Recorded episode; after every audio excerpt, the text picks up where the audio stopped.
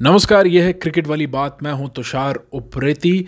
तो कई बार ऐसा होता है कि टीम्स जो हैं, वो अपने रेपुटेशन के दबाव में इतनी दब जाती हैं कि उनको ऐसा लगता है कि अगर वो अपने खेल के अनुरूप या परिस्थिति के अनुरूप बदलाव करेंगे तो इससे अपोजिशन को एक गलत संदेश या सही संदेश भी, क्योंकि अपोजिशन भाप जाएगा कि उन्होंने आपके केज को पूरी तरह से रेटल कर दिया है, हिला के रख दिया है, आपको चकाचौंध कर दिया अपने प्रदर्शन से।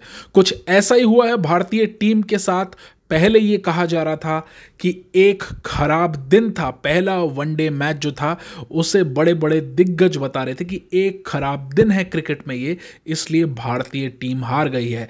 लेकिन अब दूसरा मुकाबला, यानी कि दूसरा ओडीआई भी भारतीय टीम हार गई है। साउथ अफ्रीका ने सात विकेट से 11 बॉल शेष रहते इस मुकाबले को जीत लिया।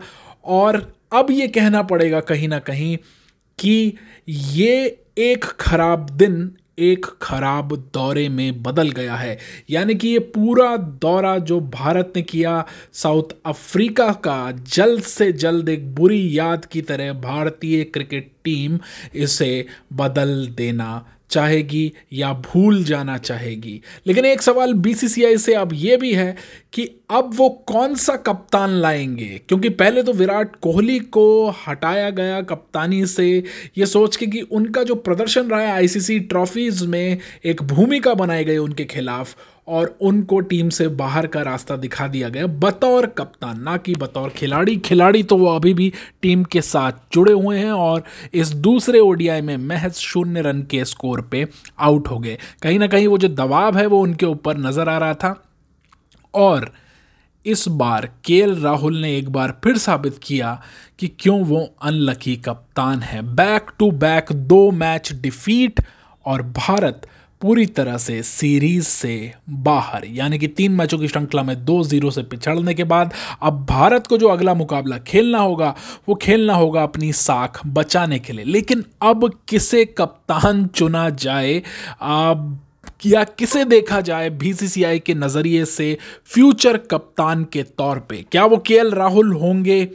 या ऋषभ पंत होंगे। के राहुल ने अपना जो ये कप्तानी का ऑडी, ऑडिशन मैं इसे कहूँगा, इसमें पूरी तरह से वो फेल होते हुए नज़र आ रहे हैं। हालाँकि उनकी बल्लेबाजी दूसरे मैच में थोड़ी बेहतर रही। पचपन रन उन्होंने बनाए। उनका साथ निभाया शिखर धवन ने उनतीस रन बनाए। विराट कोहली ज़ीरो। ऋषभ पंत ने आके पचासी रन बना के भारत की साख थोड़ी बचाई।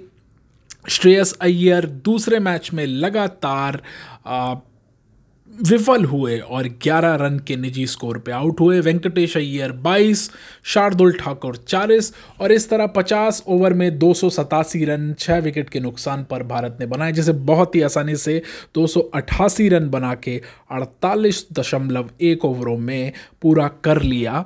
दक्षिण अफ्रीकी टीम ने, वो टीम जो बेहद कमज़ोर मानी जा रही थी, जो कहा जा रहा था कि बेहद नौसिखिए खिलाड़ी हैं, भारत से अगर तुलना की जाए, उसने भारत के इस दौरे को या भारत की उस रेपुटेशन को बतौर क्रिकेट टीम पूरी तरह से नेस्तु नाबूद कर दिया।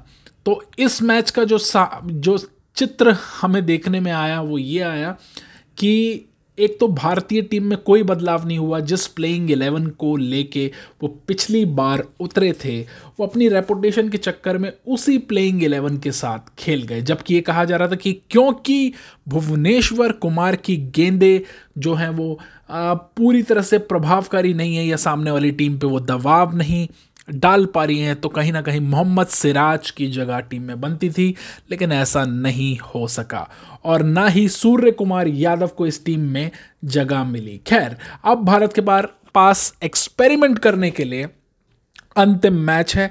या तो उसमें वो एक्सपेरिमेंट करें, अपने उन खिलाड़ियों को मौका दें जिनको मौका नहीं मिल सका है, या उन खिलाड़ियों को रिप्लेस करें जिनका प्रदर्शन अच्छा नहीं रहा है, या अपनी उस खोई हुई साख को बचाएँ, जिसके लिए वो जानी जाती है। तो ये है क्रिकेट वाली बात। मैं हूँ तुषार उप्रेती। तो बहुत ही दुखद दौरा और बहुत ही दुखद ये दौर है भारतीय क्रिकेट का। धन्यवाद।